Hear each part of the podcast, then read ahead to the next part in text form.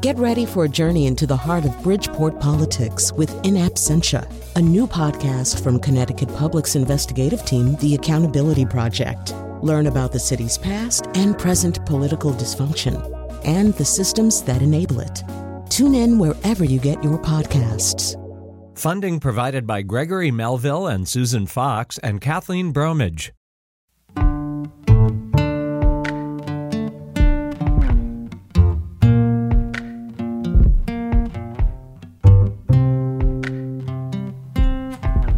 This is Where We Live on Connecticut Public Radio. I'm Lucy Nalpathanchel. There's a baby formula shortage in the U.S., leaving parents of infants scrambling to find alternatives. It began when Similac manufacturer Abbott Nutrition, one of four baby formula makers in the U.S., suspended production at a Michigan plant over safety issues and recalled some powdered infant formulas. Inventory on store shelves plummeted in certain areas, and there have been multiple stories of parents who've needed to travel miles outside their communities to purchase formula. Many turn to social media, like a Facebook group called Find My Formula CT, that has become a go to resource for some Connecticut families. That group has more than 2,000 members. Today, where we live, we talk to a local pediatrician to help answer questions from families about feeding their babies during the shortage. Now, every mother's story is different. Some can exclusively breastfeed, while others only use baby formula. There are mothers like myself who did both, breastfed and then switched to formula. And some babies with special health needs may only get formula. Now, I can't imagine the anxiety parents have been experiencing. Now, how are you managing the shortage with this an infant to feed at home? We want to hear from you. You can join us 888-720-9677. That's 888-720-WNPR. You can share a comment on our Facebook page or find us on Twitter at Where We Live. Joining us first is Connecticut Public's health reporter Nicole Leonard, who's been covering this story. Nicole, welcome back to the show. Hey, Lucy. Thanks for having me. Uh, I had mentioned, you know, the anxiety that this must be causing, you know, so many families when they their babies may be using formula, and it's been hard to to find on the store shelves. What have you been hearing? It's been a re- like you said, it's been a really um, anxiety filled time. It's been extremely stressful for families. People are angry, sad, um, just kind of in despair about what's going on. And like you said, I mean, it, it runs the range. Some people are having more difficulty than others, um, but for the most part, I'm hearing, especially from healthcare providers, that most, if not all, of the families they see who use formula are are being impacted in some way. Now, I referenced social media, which has helped some families find formula. You talked with Rachel Wrightington, who I understand started this Facebook group called Find My Formula CT. Let's hear what she shared with you. I work a full time job. I can't always get to the store when some of my friends tell me they have it. So by the time I would get out of work, it'd be gone. And so, when did Rachel start up this group? I had mentioned that Abbott closed that Michigan plant back in February, but have there been uh, fluctuations in the supply before then, Nicole? Yeah, so she started the group a little earlier this year. It might have been either right around the time the, the recall was issued in February and the plant closure a little before that. And she actually created this group just as a way to pull in some people she knew, people who, you know, friends who knew friends who were just looking for formula. I mean, like you heard her say, she's a she's working full time. Not everybody has a partner at home to help them. People are busy with other life stuff, and so it can be um, you know burdensome to go out constantly and get formula. And even before this national shortage. Uh, came to be, you can imagine um, that the supply chain issue that has impacted so many other things during the pandemic has also impacted the production of formula.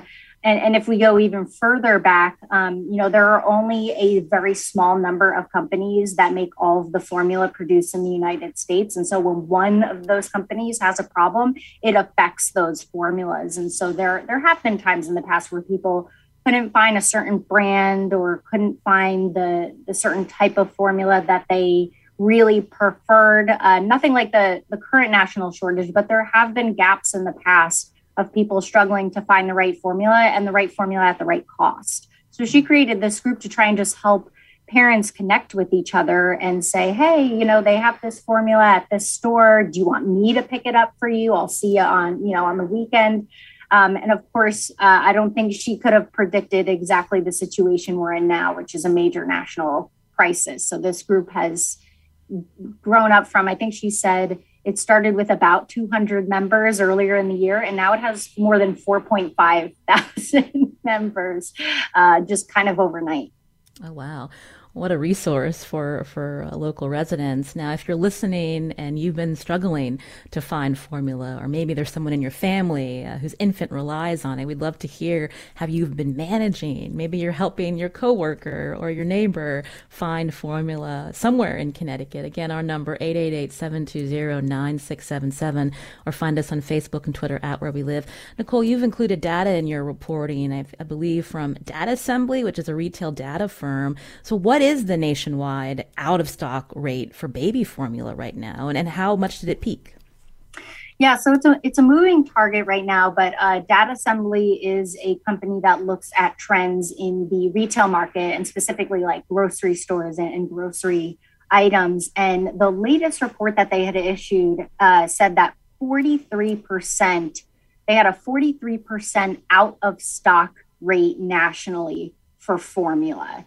So that's been the, uh, I believe, one of the highest rates that we've seen. It also varies depending on where you are, you know, geographically. There are some states and there are some metro areas that have seen as high as 50% during this national shortage. Um, other places are doing a little bit better, but it has been in the double digits of the percentage of out of stock formula. And when we look at this time last year, the the out of stock percentages we're only in the single digits. So it's it's really it's significant. What did data assembly show in terms of uh, metro areas in connecticut like hartford new haven? How bad is it nicole yeah, I mean, the Hartford New Haven, uh, just last month, Hartford New Haven uh, was mentioned in one of their reports as having one of the highest out of stock rates in the country. There were a couple of metro areas that were in between the that 40 and 50% out of stock uh, range. So, like I said, it, it, depends on where you are in the country. Um, everyone's getting hit though, but uh, some areas are getting hit a little harder. Uh, we'd love to hear from you again. Our number 888-720-9677. I wanted to bring a pediatrician into the conversation with us on Zoom. Dr. Leslie Sood, who's a pediatrician at Yale Medicine Pediatrics. Dr. Sood, welcome to our show. Good morning, Lucy. Thanks for having me. So, when we think about this crisis for some families who are struggling to find formula, and I'm wondering what your response is. What are you hearing from uh, families that you serve? Right. Well, I am fortunate to serve families that um, live in a metropolitan area where there are a number of options where they can shop. And it seems that between the smaller um, mom and pop type stores that have had larger supplies and then the larger retail chains, most of our families have been able to find sources of formula. I also practice in um, a federally qualified health center. That's the clinical setting that I practice in.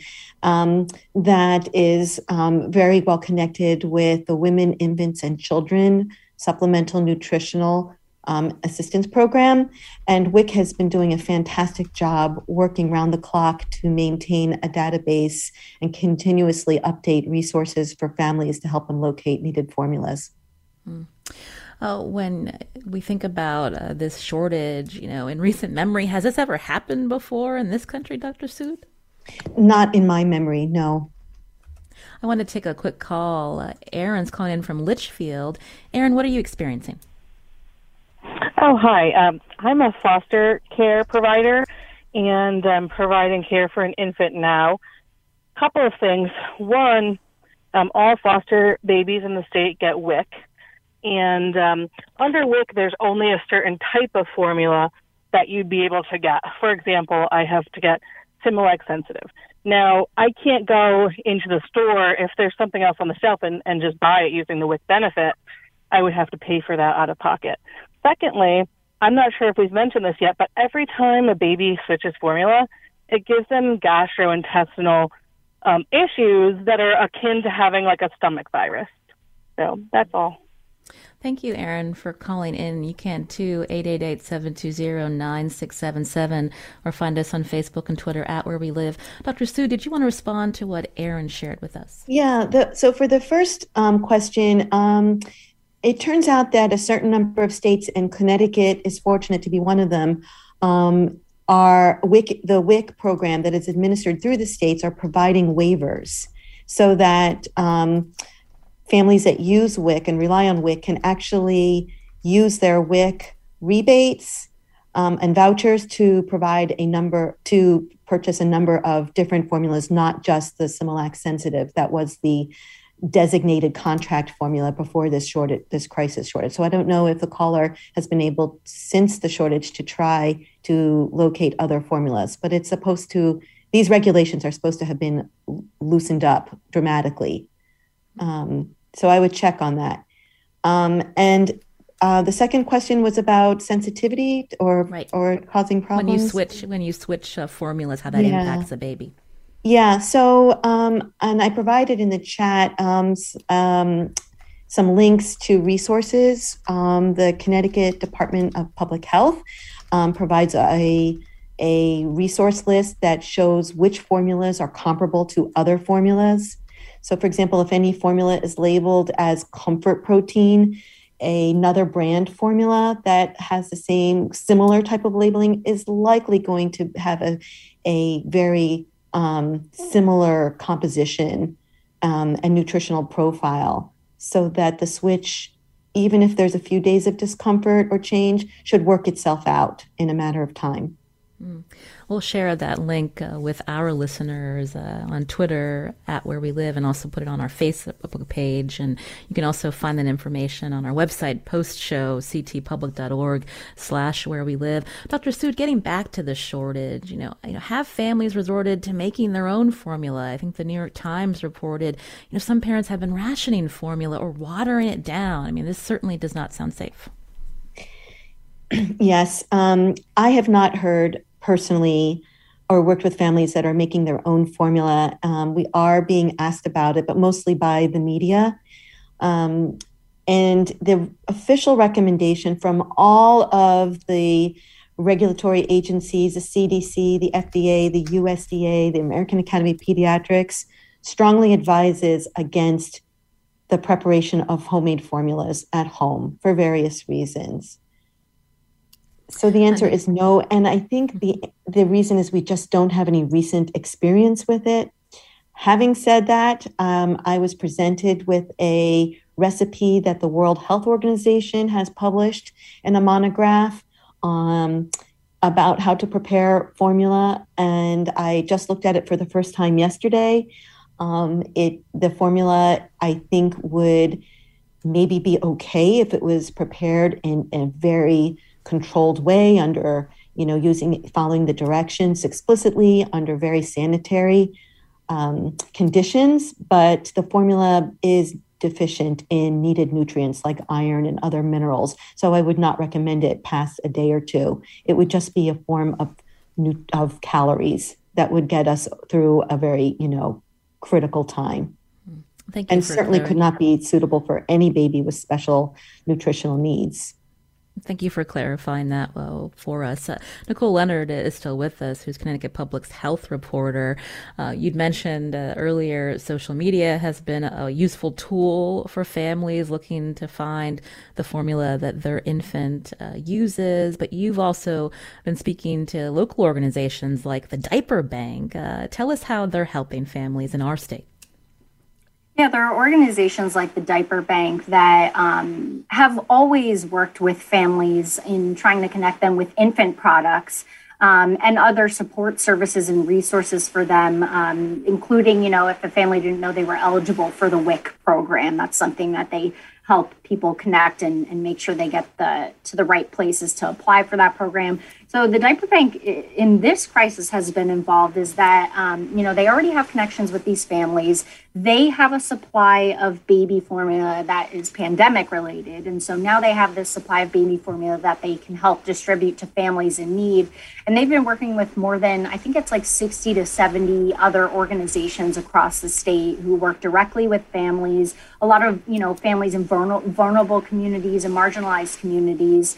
Um, and helping them connect with formula and helping them distribute that formula to families who are really in need, who um, you know, may not be able to uh, afford formula if they see it at a higher price, either online or something like that. They just they won't be able to afford it. Um, I think the WIC program was brought up, and something that's been brought up a couple times is that um, WIC uh, participants, I, I believe, uh, can't use their benefits online for online purchases. So that's been a problem. Um, online, like Amazon, if you're buying formula there, they can't use their benefits that way. So um, they're limited. So these organizations, like the Diaper Bank, have been really uh, crucial in connecting families who are really in need uh, of formula and who are are struggling to find it anywhere else. Hmm. Given the shortage, and from what some of our congressional uh, delegation members have said in recent days, Nicole, how, are prices spiking? Are we hearing about price gouging?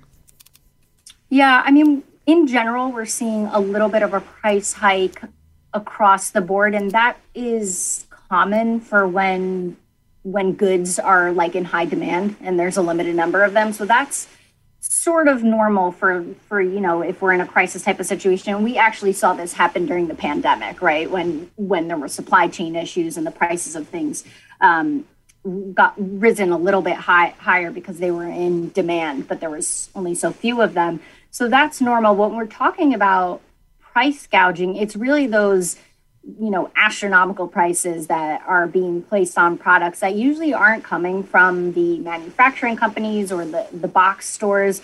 They're really kind of coming from people who are potentially reselling items which is not uh, there's no law against that. Um, people have been doing that online say they've you know bought formula and they don't need it. And so they just want the exact you know price point that they bought it for if somebody's willing to buy it. But we're really seeing, you know, one example that U.S. Senator Richard Blumenthal brought up earlier in the day is that, you know, people used to be selling formula that they may no longer needed um, on eBay for like $30 a can. And there's an instance where he's just seen it listed for $80 a can. That's pretty significant for one for one can. So there are in general reports about that going on across the country. Um, specifically here in Connecticut, they're not I've, I've seen observational reports of this online. Um, the attorney general's office is asking people to submit claims to them and to get in contact with them when they come across these instances because they're going to be collecting uh, these cases to see if there's you know any grounds for them to go after individuals or people who are trying to take advantage of the situation basically by making a profit off off the crisis mm. In recent days, I think Abbott Nutrition has announced it's going to plan to resume production. The FDA says it's going to ease the import regulations for baby formula. That's all good news, but I would assume this is going to take uh, several weeks before we start to see the stock replenish, Nicole. Yeah, Abbott said that if they get final FDA approval and court approval of this deal that they've come to, and, and, that deal is between them and the US Food and Drug Administration about them taking more precautions at the plant and, and doing things to rectify some of the safety control issues that were identified by an investigation uh, this year, an inspection at the plant um, that deal, uh, when it's finalized and when production actually begins, it's going to take uh, another, they say, six to eight weeks for product to actually reach the shelves. And that's if everything goes like perfectly smoothly and, um, you know, product still has to come from this plant and be distributed all, all over the country. So it's going to take time. And then, of course, there are, I've spoken to families and um, providers and pediatricians who hope that, you know, when product does begin to hit the shelves, that the hope is that people don't start hoarding it. Because as you can imagine, Lucy, people are really, this is a really stressful time. Um, and anxiety, you know, a time that's filled with a lot of anxiety. And you can imagine that a parent ha- who has gone through this for the last couple of weeks, when they see formula, they might buy a little more than they than they used to because they don't want to go back to that feeling. Um, on the other hand, you know, when people buy more than they need, it leaves somebody else without without baby formula. So that's the concern going forward is that even when product does hit the shelf, and it could take several months for this crisis to resolve, that um, hopefully people don't start hoarding formula when it does come out. You're hearing Nicole Leonard here on Where We Live. She's health reporter for Connecticut Public. Nicole, thank you for joining us today. Thanks for having me, Lucy. Staying with us is pediatrician Dr. Leslie Sood with Yale Medicine Pediatrics as we continue talking about this baby formula shortage. And, and after the break, we're going to hear from an economist about this shortage, and we're going to examine how U.S. workplace policies can have an impact on mothers and the decisions they need to make to feed their babies. We want to hear from you too. 888 720 9677. That's 888 720 WNPR, or find us on Facebook and Twitter at Where We Live.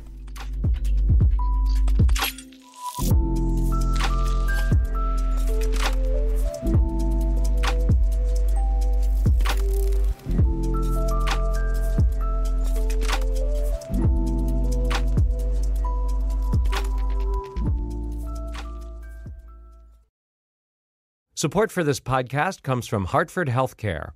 Elevating Health is funded by Hartford Healthcare. Loneliness can be a significant health risk to people of all ages. Dr. Laura Saunders, a psychologist from Hartford Healthcare's Institute of Living, talks about social isolation and why we need to connect in person. Loneliness actually is a pretty significant health risk for people that struggle with social isolation. It affects their blood pressure, it affects their immune system, it affects your willingness to get up and get out, and can cause some not just emotional issues, but health problems as well. You're not alone. Dr. Saunders explains how important it is for us to look to others and get out of our comfort zone. I like to talk about social isolation as not just that individual's problem, but it's a community problem or it's a family problem. We need to connect with others. We can take space at times as well, but we need to step out of our comfort zone and do things to connect with other people. It's life saving. For more information, go to ctpublic.org slash elevating health. This is Where We Live on Connecticut Public Radio. I'm Lucy Nalpathanchel. Have you been scrambling to find baby formula on store shelves as supply issues persist in parts of the U.S., including here in Connecticut? We want to hear from you this hour. 888-720-9677. That's 888-720-WNPR. Or find us on Facebook and Twitter at Where We Live. The Washington Post reports this shortage disproportionately affects low-income families since half the baby formula purchased in the U.S. is by recipients of a food assistance program benefiting poor mothers and young children also known as WIC. Joining us now is an economist to talk more about how the U.S. got to this precarious place. With us on Zoom, Dr. Samantha Skank, Assistant Professor of Economics at Central Connecticut State University. Samantha, welcome to our show. Thank you so much for having me. I wanted to start with uh, Congresswoman Rosa DeLauro recently um, saying both Abbott Nutrition and the FDA must be investigated. To recap, you know, Similac manufacturer Abbott, one of four baby formula makers in the U.S., suspended production at a Michigan plant back in February over safety issues and voluntary recalled certain powdered infant formulas. Abbott also has a $1.7 billion contract with the USDA for infant formula, and they supply to the WIC problem, um, program rather. This is what Congresswoman DeLauro said to the press on Monday. October is when the report went to the Food and Drug Administration. December, the Food and Drug Administration interviewed the whistleblower. In February is when they recalled the product. So, four months, four months before letting the public know about a contaminated this certainly raises a, lot of questions uh, in the public. Uh, Samantha, I, I, asked Dr. Leslie Sood earlier, you know, have we seen a shortage like this in recent memory? And she said, not that she could recall. I mean, how shocking is this to you? Well, it, you know, it. I think over the last couple years, it's been shocking to us all to see um, some of the uh, shortages and supply chain issues that we've had uh, here in the United States. Um, you know, the wealthiest country in the world, we don't expect things like this to be out of stock. Uh, however, once I started to do a little more digging into the market structure of uh, formula in this country, I'm actually not really surprised that this would happen during a time of upheaval, uh, like during COVID and all these supply chain issues. Our our supply of formula is actually uh, not very resilient uh, because it's so reliant on so few manufacturers and there's a lot of regulations on uh, formula imported from the rest of the world so if you know one thing goes wrong particularly with abbott who has 40% of the formula market in the united states um, if something goes wrong with them um, that will put a strain on the supply mm. That's right. So the U.S. produces 98% of the infant formula it consumes, uh, the primary source of imports from Mexico, Ireland, and the Netherlands. We're hearing now the FDA working to increase imports, and uh, Abbott may be resuming production at its Michigan plant. Uh, so do you think that this will be uh, necessary to ease the shortage in the short term, Samantha? Uh, yes, I think that I, still it will take quite some time for those regulations to be eased and then for the formula from overseas to actually uh, reach store shelves. Um, I think that it is an important tool for them to use in the short term, but I also think that it's something that they should look at uh, in the long term and to keep. Um, to keep encouraging some imports into our markets uh, in order to make this market a little bit more resilient to supply shocks. Again, you can join us 888-720-9677 or find us on Facebook and Twitter at Where We Live. Uh, Barbara tweeted at us uh, under Trump, uh, they restricted imports of formula from Canada, and so we imported no formula from Canada in 2021, leaving us vulnerable to domestic shock. Is that another layer here?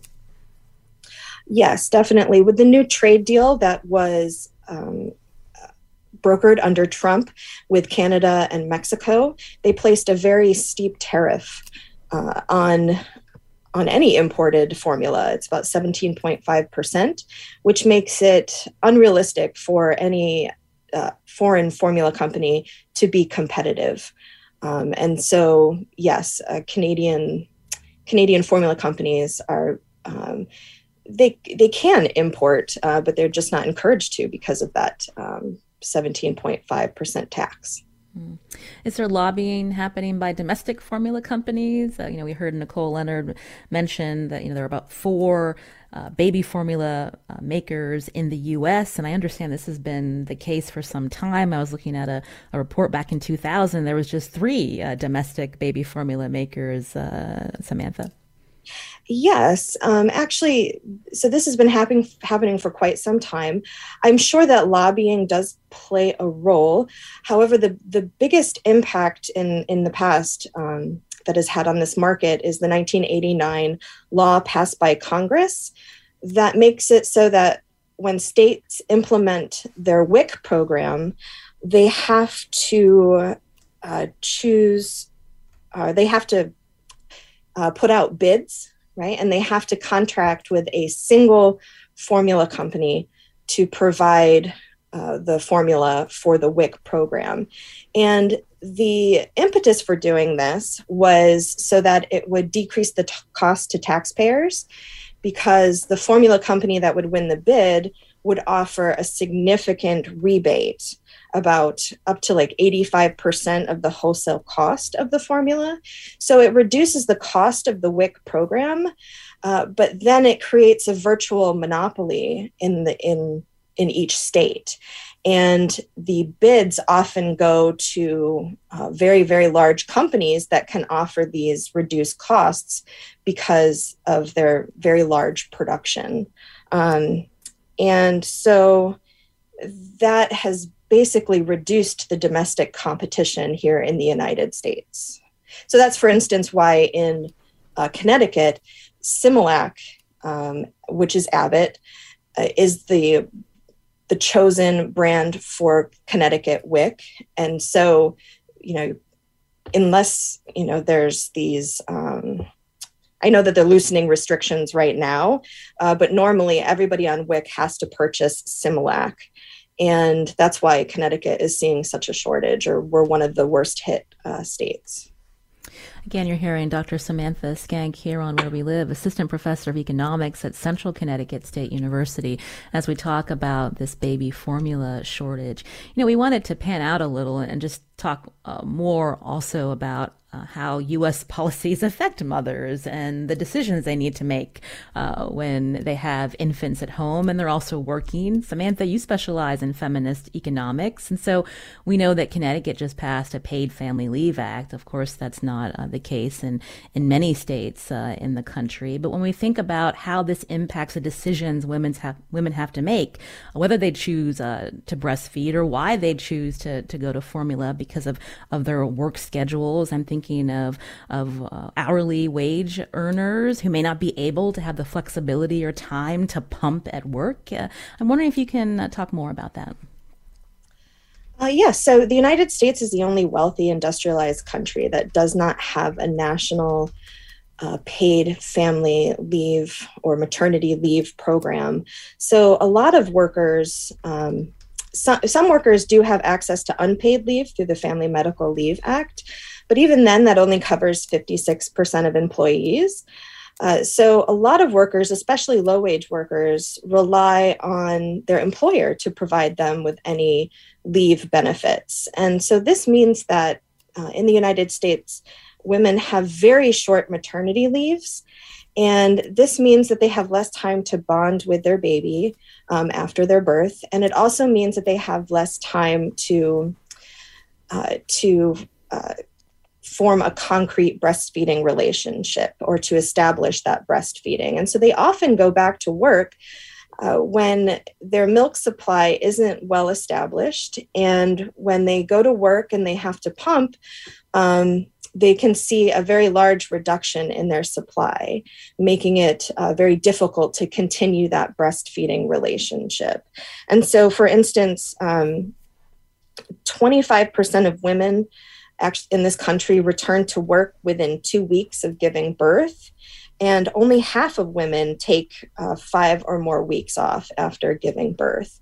Uh, so these very short maternity leaves um, make it very difficult to breastfeed uh, babies. And so oftentimes these women um, switch to formula because uh, of their supply um, going down.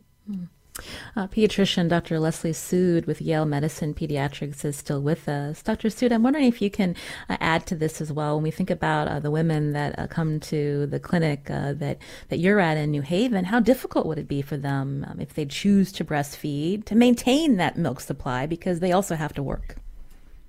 Yeah, well, exactly um, echoing what Samantha just said, that many of the women I care for um, work shift work or hourly jobs that don't have um, comfortable, hy- hygienic places, private places for women to pump. Um, they're often given very limited breaks throughout the course of their workday to pump. Um, and they also don't have places to store milk. So they need to be able to afford a high quality cooler to bring with them to work to keep their their express breast milk um, cool during the day. Um, so it as a as a society, we do have a, quite a bit of work to do to make breastfeeding um, expected and normative in the workplace and throughout communities. You can join our conversation 888-720-9677 or find us on Facebook and Twitter at Where We Live. Uh, Samantha, we've done some shows in the last two years about how there are fewer women uh, in uh, the labor force. And then we think about some of the decisions that uh, women have to make uh, when they decide to have families and how it's so difficult to balance uh, the needs of their families, their infants with their working schedule. Certainly impacts the labor labor force too. Oh, definitely, and we can def- we can see that throughout the COVID pandemic. Uh, there's been this uh, huge exodus of women from the labor market um, because of all of the childcare responsibilities that they faced during the pandemic when schools were closed, daycares were closed. Um, and so they didn't have that uh, child care available. And so they ended up having to quit their jobs or take extended leaves um, because you just, just, weren't able to manage um, both work and the child care. Um, the, and the wage gap that we see here in the United States, which is currently, you know, women make about 82 cents on the dollar uh, for every dollar that a man makes. Um, a lot of that is due to experience that is lost from women who take time out of the labor force when they have children. Um, so they definitely have more caregiving responsibilities at home, which makes it difficult to compete on the labor market with their male counterparts. And so that's one of the major um, contributors to the wage gap that we see. Mm. I wanted to bring up uh, stigma because, you know, with this baby formula shortage, you know, a lot of women uh, speaking out about, you know, even before this, uh, the decisions that mothers make, whether they choose to maybe use formula exclusively or to choose to breastfeed. You know, there's a lot of opinions now out there, A Dr. Sood, that, oh, well, maybe more women should just breastfeed. It's not that simple. I'm wondering if you can talk about that. Right. Well, we certainly want to honor a woman's choice of how they would like to feed their baby and also recognize um, that many women cannot breastfeed for various reasons. Um, they may have be undergoing medical treatments or have um, had prophylactic mastectomies to prevent breast cancer. Um, they may be on medication, which is contraindicated for breastfeeding. Um, they may not be, uh, many mothers are not birth, birthing mothers. We have foster parents, adoptive parents, um, and we even have, you know, same sex couples who are raising children um, that um, are unable to express their own breast milk. So we recognize that right, right up front.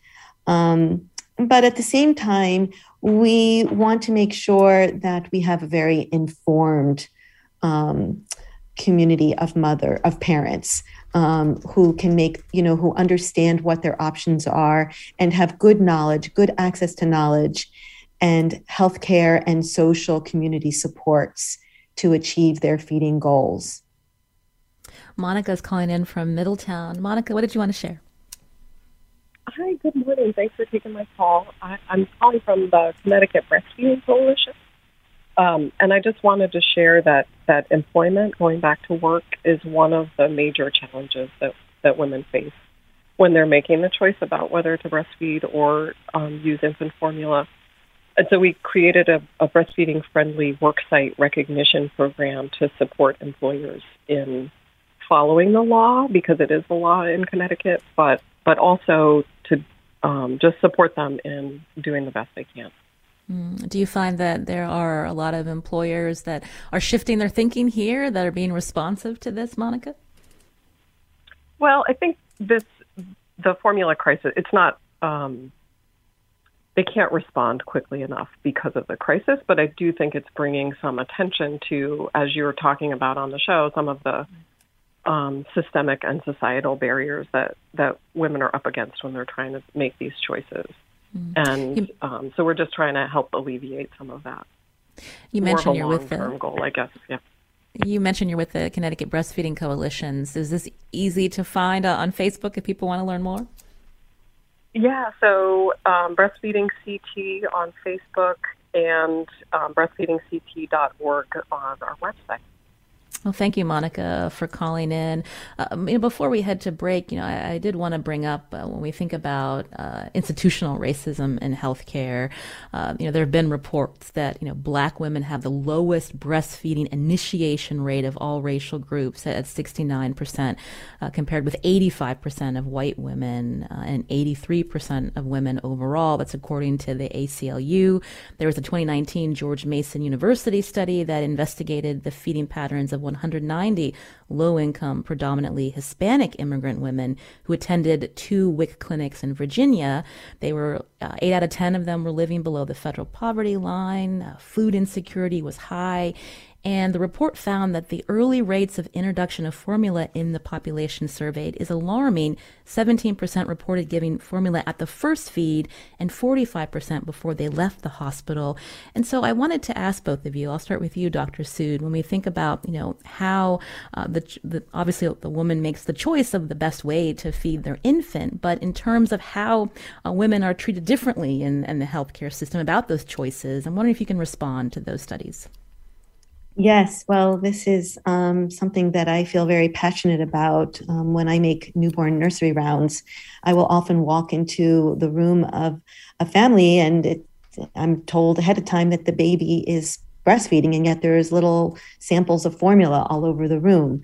Um, we as a medical community tend to medicalize normal physiologic transitions um, that we see in the baby and in the mother. So it takes about 72 hours for the full, rich mother's milk to be produced. But in the interim, the colostrum um, that is present is highly nutritious. It's caloric and it contains a number of critically essential nutrients that are important for the baby to get.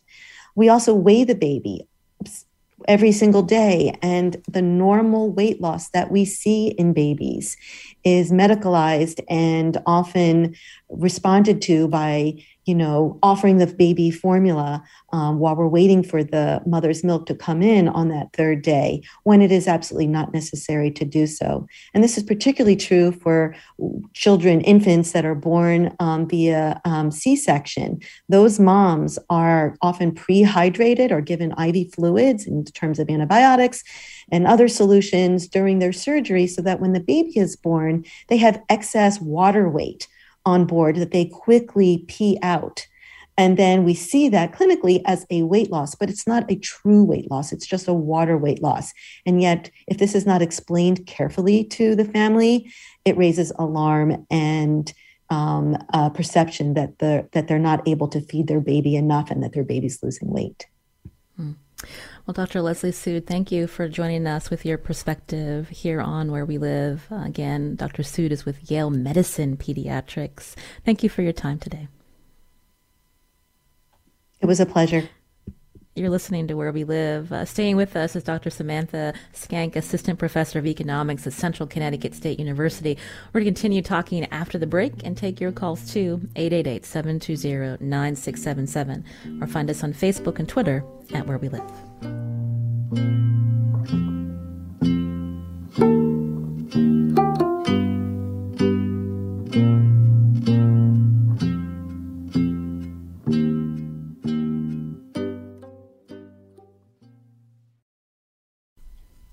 This is Where We Live on Connecticut Public Radio. I'm Lucy Nalpathanchel. Today we've been talking about the baby formula shortage and also talking about how policies in the U.S. Uh, impact the decisions mothers have to make to feed their infants. Uh, still with us on Zoom, Dr. Samantha Skank, Assistant Professor of Economics at Central Connecticut State University. I'm wondering if you could pick up where Dr. Sood uh, left off before we had to take a break uh, when we think about um, the decisions that are made and how women are encouraged to either use formula or feel like they're you know making a bad decision if if they they don't breastfeed. There's a report from the US Department of Agriculture that cites aggressive formula product marketing that actually discourages women from breastfeeding. What can you tell us? Um, yes i think that uh, marketing uh, formula uh, is controversial uh, because there is, um, you know, there's the breastfeeding option um, that health practitioners want to encourage. Um, I think that as uh, as women have started to breastfeed more over the last couple decades, um, formula companies have aggressively marketed to um, Black mothers in particular, uh, the use of formula as uh, a better choice or um, a more superior form of nutrition. Um, and so that is one of the reasons why we see women of color having lower breastfeeding rates. Um, and I think that, you know, that is one of the things going forward that Congress uh, may want to think about regulating. Know, you also specialize in, in, feminist economics. There was a paper in Taylor and Francis online. Now, this was back in 2008 by two Australian researchers but uh, they, they criticized the failure to count women's unpaid and reproductive work in measures of economic production, such as the GDP. Uh, this paper examines the treatment of human milk production in national accounting guidelines, and the researchers write, quote, while human milk production meets the standard national accounting criteria for inclusion in GDP, current practice is to ignore its significant economic value. I wonder if you could respond to that. Uh, I definitely agree. Um, you know, as the field of economics is starting to pay more attention to the production that happens at home, including human milk production. Um, normally, economics treats kind of the household and what happens within it as what we call a black box, something that uh, we can't really see and is not really important for things like you know, calculating gross domestic product and things like that. Um, but a lot of work is done within the home, and mo- most of it, the majority of it, is done by women. And so it ends up being invisible to our national accounting systems.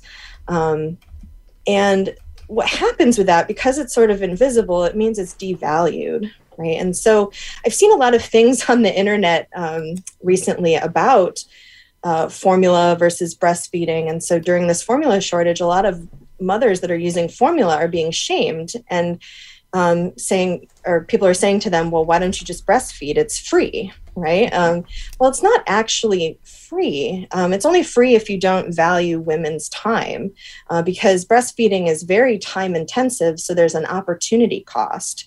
Um, to doing uh, doing so to breastfeeding. So I actually saw one study that um, looked at how many hours a woman would breastfeed over the course of a year, and um, turned that into an hour or a kind of a total cost figure in terms of what she would give up in wages if she earns you know the median earnings in the united states. And it would be about $14000 uh, worth of her time spent breastfeeding just in the first year alone. Um, and you know it's definitely important uh, for society and for you know that individual family that she's producing milk, um, but it's seen as as something that's you know maybe less valuable than something that's purchased on the market because it doesn't come with a dollar value. Right. You know, I was looking at a graph uh, that Vox put out when we think about uh, from those who do choose to breastfeed. You know, it's not free, as you mentioned. There are all the supplies attached to it. We remember all the bottles, the milk storage bags. Don't forget about the yep. nursing bras.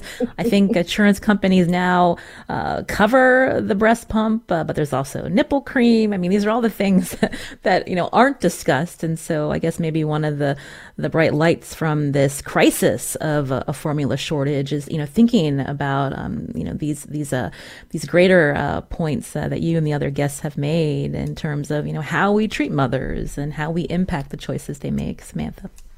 Yes definitely. And and the points that you bring up about um, pumping in particular being quite expensive this really impacts um, a lot of low income mothers more especially when we have a a WIC program where formula can be free right? But then um, pumping is expensive in terms of time as well as accessories and things like that. Um, low income mothers might not have that choice to pump. Maybe their insurance gives them a low quality pump, so that impacts their supply. Um, they also might feel less able to ask for accommodations at work in order to pump. Um, so I definitely think that the work of mothers needs to be recognized um, and especially when it comes to helping low income mothers deal with this um, work caregiving balance. I wanted to share a comment from a listener uh, who writes I feel like there wasn't enough support for breastfeeding when I gave birth to my son at Yale almost eight years ago. When we got home, I was left to my own devices and had to look for help myself. Irene from Women's Well in New Haven, back then it was at St. Raphael's, was the best, and I'll be forever grateful for all of her help. So we're glad to hear that someone came uh, to her assistance uh, during a very stressful time uh, when you have a newborn and, and trying to make decisions uh, to keep them healthy as well as uh, for mothers uh, to stay healthy as well. Dr. Samantha Skank, thank you so much for joining us today on the show, Assistant Professor of Economics at Central Connecticut State University. It was a pleasure to hear from you. Thank you so much. It was great being here. I'm Lucy Nalpathanchel. Today's show produced by Sujatha Srinivasan.